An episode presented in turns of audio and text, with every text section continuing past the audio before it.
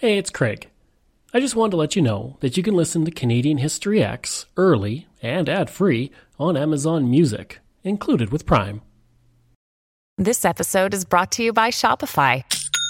Forget the frustration of picking commerce platforms when you switch your business to Shopify, the global commerce platform that supercharges your selling wherever you sell. With Shopify, you'll harness the same intuitive features, trusted apps, and powerful analytics used by the world's leading brands. Sign up today for your $1 per month trial period at shopify.com slash tech, all lowercase. That's shopify.com slash tech. When you need mealtime inspiration, it's worth shopping Kroger, where you'll find over 30,000 mouthwatering choices that excite your inner foodie. And no matter what tasty choice you make, you'll enjoy our everyday low prices, plus extra ways to save, like digital coupons worth over $600 each week. You can also save up to $1 off per gallon at the pump with fuel points. More savings and more inspiring flavors make shopping Kroger worth it every time. Kroger, fresh for everyone. Fuel restrictions apply. Greetings and welcome to another episode of Canadian History Ehx. Before we begin today's episode, I'd like to take a moment to talk about dogs. Dogs have been an important part of Canadian history from the very beginning.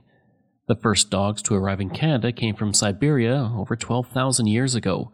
They were used for hunting, pulling sleds, and as companions for the indigenous people who made their way across the Bering Strait. In the 17th century, European settlers brought dogs with them as well and like the indigenous people, they relied on their dogs for companionship, hunting, and protection. Dogs have been some of Canada's most beloved heroes. In 1909, a Labrador retriever named Polar Bear helped the explorer Robert Peary reach the North Pole. In 1916, Canadians were captivated by the story of Bruno, a sheepdog who was rescued from war torn Europe and refused to eat after his person passed away. In 1941, a Newfoundland named Gander saved the lives of several Canadian soldiers during the Battle of Hong Kong. Over the centuries, dogs have served Canadians in an ever expanding variety of ways. Today, they work in law enforcement, detect cancer and COVID, help find missing children, and enable the blind to get around. But for most Canadians, dogs are much more than just working animals. Their loyalty, friendship, and unconditional love have made them part of our families Countless dogs are beloved characters in Canadian art and film. Their stories have been told by such noteworthy authors as Farley Mowat, Lucy Maud Montgomery, and Stephen Leacock. They can make us laugh, they comfort us, they remind us of our better angels, of what our character could be, and perhaps that is why we love them so much. Which brings me to my puppy, Boris. Boris is a 10 year old Irish setter, Newfoundland cross, the same breed as Gander, actually. Recently, he began hacking up his food. His bark became raspy, and he's having trouble breathing deeply, so I took him to see the vet.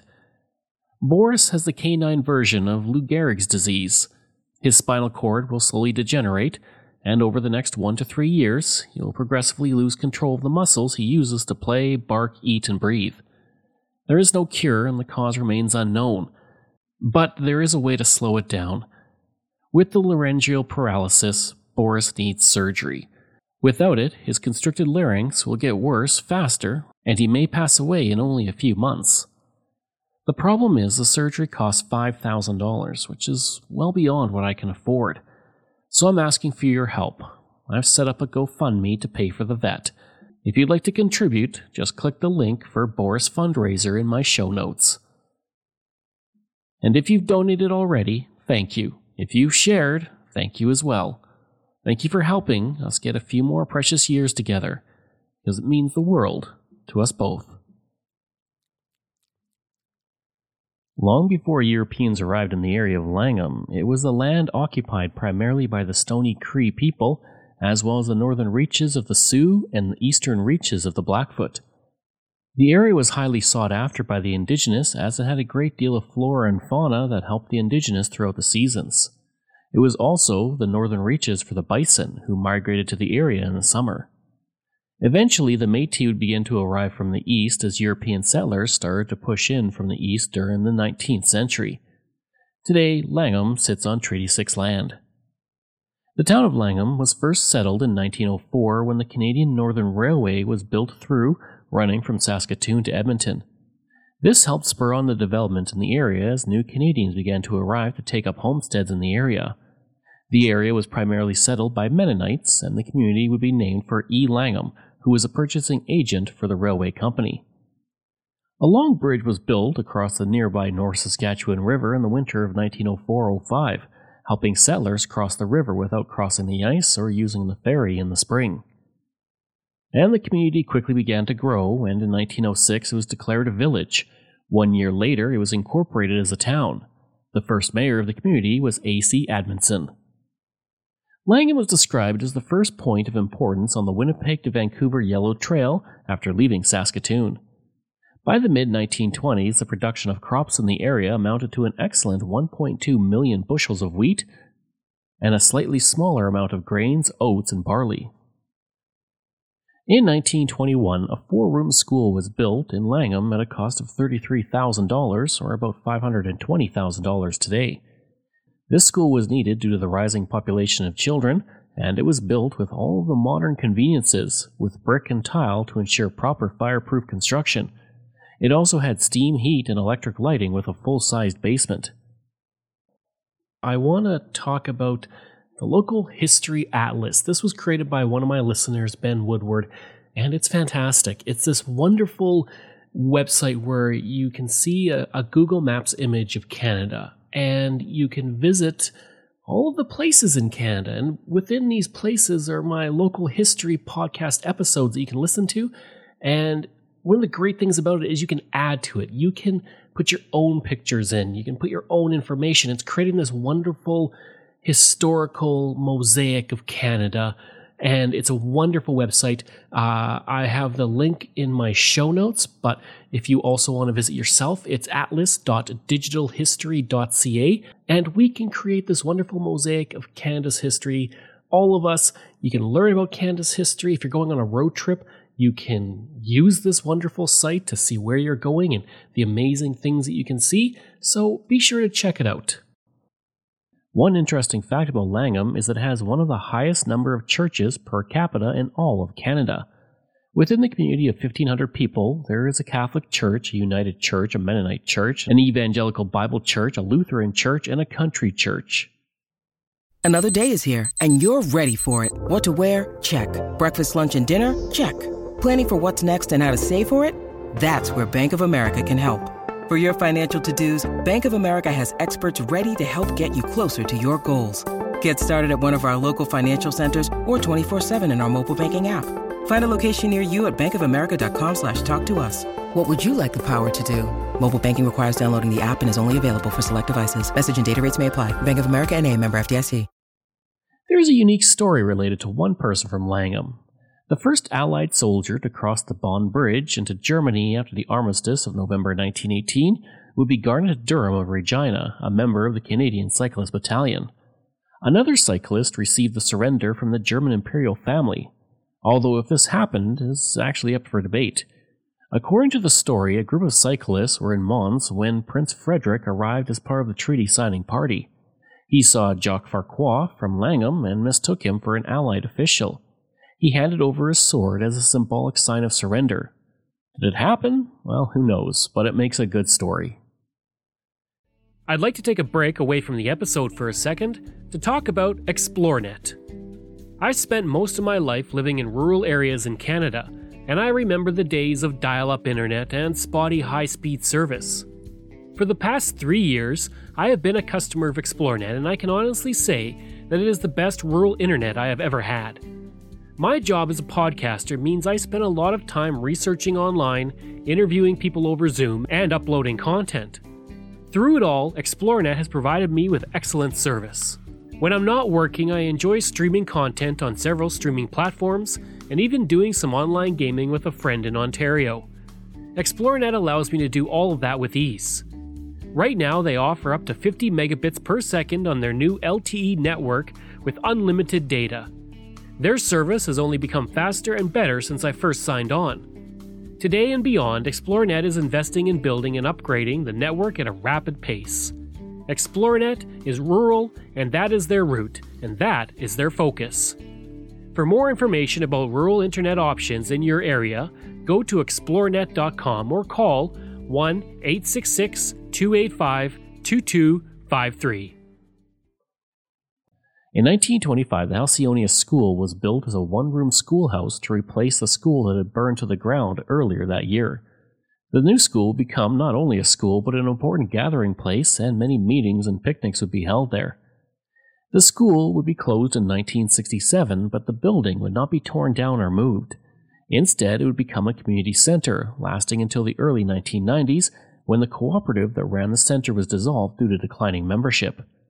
Since then, the school has become a place where artifacts from the schooling history of the community are now on display. In the original school that burned down, John Diefenbaker attended grade 7. His uncle, Edward Diefenbaker, was also the teacher at the school. Diefenbaker would, of course, go on to serve in Parliament from 1940 to 1979, during which time he was the Prime Minister of Canada from 1957 to 1963. On March 15, 1933, Langham became famous for an aerosled. This snowbird, as it was nicknamed, was designed by J.F. Hawkins of Langham, who made a trip to Saskatoon in the machine, which garnered a lot of local interest. The machine had been built in the garage of C.P. Epp, and it used a 60 horsepower motor from a Ford A engine mounted high on the back of a three runner sled with a six foot airplane propeller attached to a crankshaft. While the snow was six feet deep in the area of Langham during the winter, the machine was able to travel at 65 kilometers an hour over the snow, reaching Saskatoon in an hour and a half. Hawkins was a pilot for Great West Airways and had been interested in designing his own plane, which led to the creation of the Snowbird. He enjoyed traveling over the unbroken snow, and that inspired him to create the device. The Saskatoon Star Phoenix wrote, quote, Although apparently bulky, the aerosled can turn in its own length and pick up speed quickly. It is driven in the same way as a car but travels more speedily on packed snow. It can travel on loose snow through a considerably reduced speed.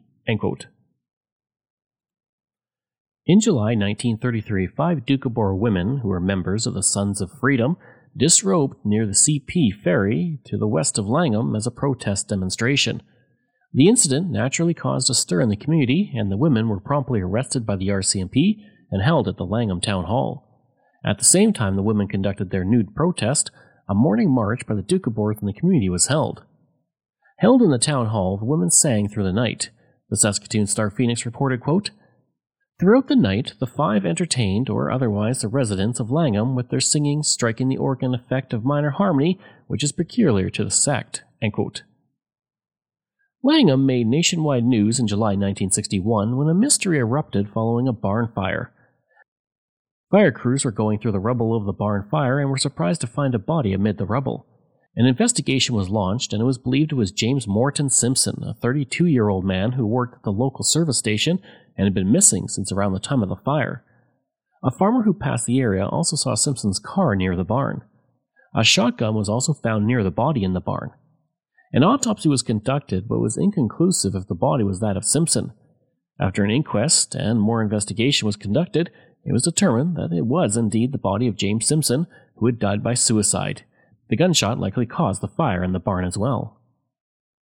Langham, like other communities across Canada during our centennial year in 1967, decided to spend money on a centennial project. For Langham, the community decided to spend $30,000 to build a new community arena. It was the hope that building a new arena would make Langham a winter sports center for the area. The rink was also badly needed, as Langham only had an open air skating rink and a curling rink, and nothing else for winter sports. If you'd like to learn more about the history of Langham, then you should visit the Langham and District Heritage Village and Museum. Occupying the former CNR station that served the community for so many decades, the museum is full of artifacts from the town's history. There is also the Peace Pole, which is outside the building and has writing in English, Norwegian, and Cree. The museum is also home to the Buttercup Betty, which was a wooden milking cow used to demonstrate how to milk cows by hand to early pioneers to the area. I hope you enjoyed that rather short episode of the history of Langham. If you did, please leave a rating and review. If you like, you can email me at craig at canadaehx.com. You can find me on Twitter. My handle is Craig Baird, C R A I G B A I R D, and I'm on Instagram at Bairdo37. As well, again, if you want to support the podcast, you can for as little as $3 a month. just go to patreon.com slash CanadaEHX. And you can donate to the podcast by going to CanadaEHX.com and clicking donate. And I also want to thank all of my wonderful patrons. And I apologize if I get any names incorrect. Martin Straish, Sarah White, Tom McMillan, Mike Sullivan, Wendy Mills, Keelan Prignitz, Michael Matthews, Joanna Parker, Jeff Dahl, Vobs, Robert Page, Richard T., Colin Johnson, Jeff Hershey, Kyle Murray, Steve Paikin, Matthew Gartho, Lionel Romaine, Dr. Bob Turner, Randy Hayden, Doug Campbell, Reg W., Deborah Carlson, Francis Helbling, Nixon Ree, Shannon Marshall, Clinton Martinez, Dimitri Shove, Aaron O'Hara Myers, Robert Dunseith, Todd Casey, Catherine Roy, Luke S., JP Bear, Jason Hall, Phil Maynard, and Iris Gray. Thanks, and we'll see you again next time.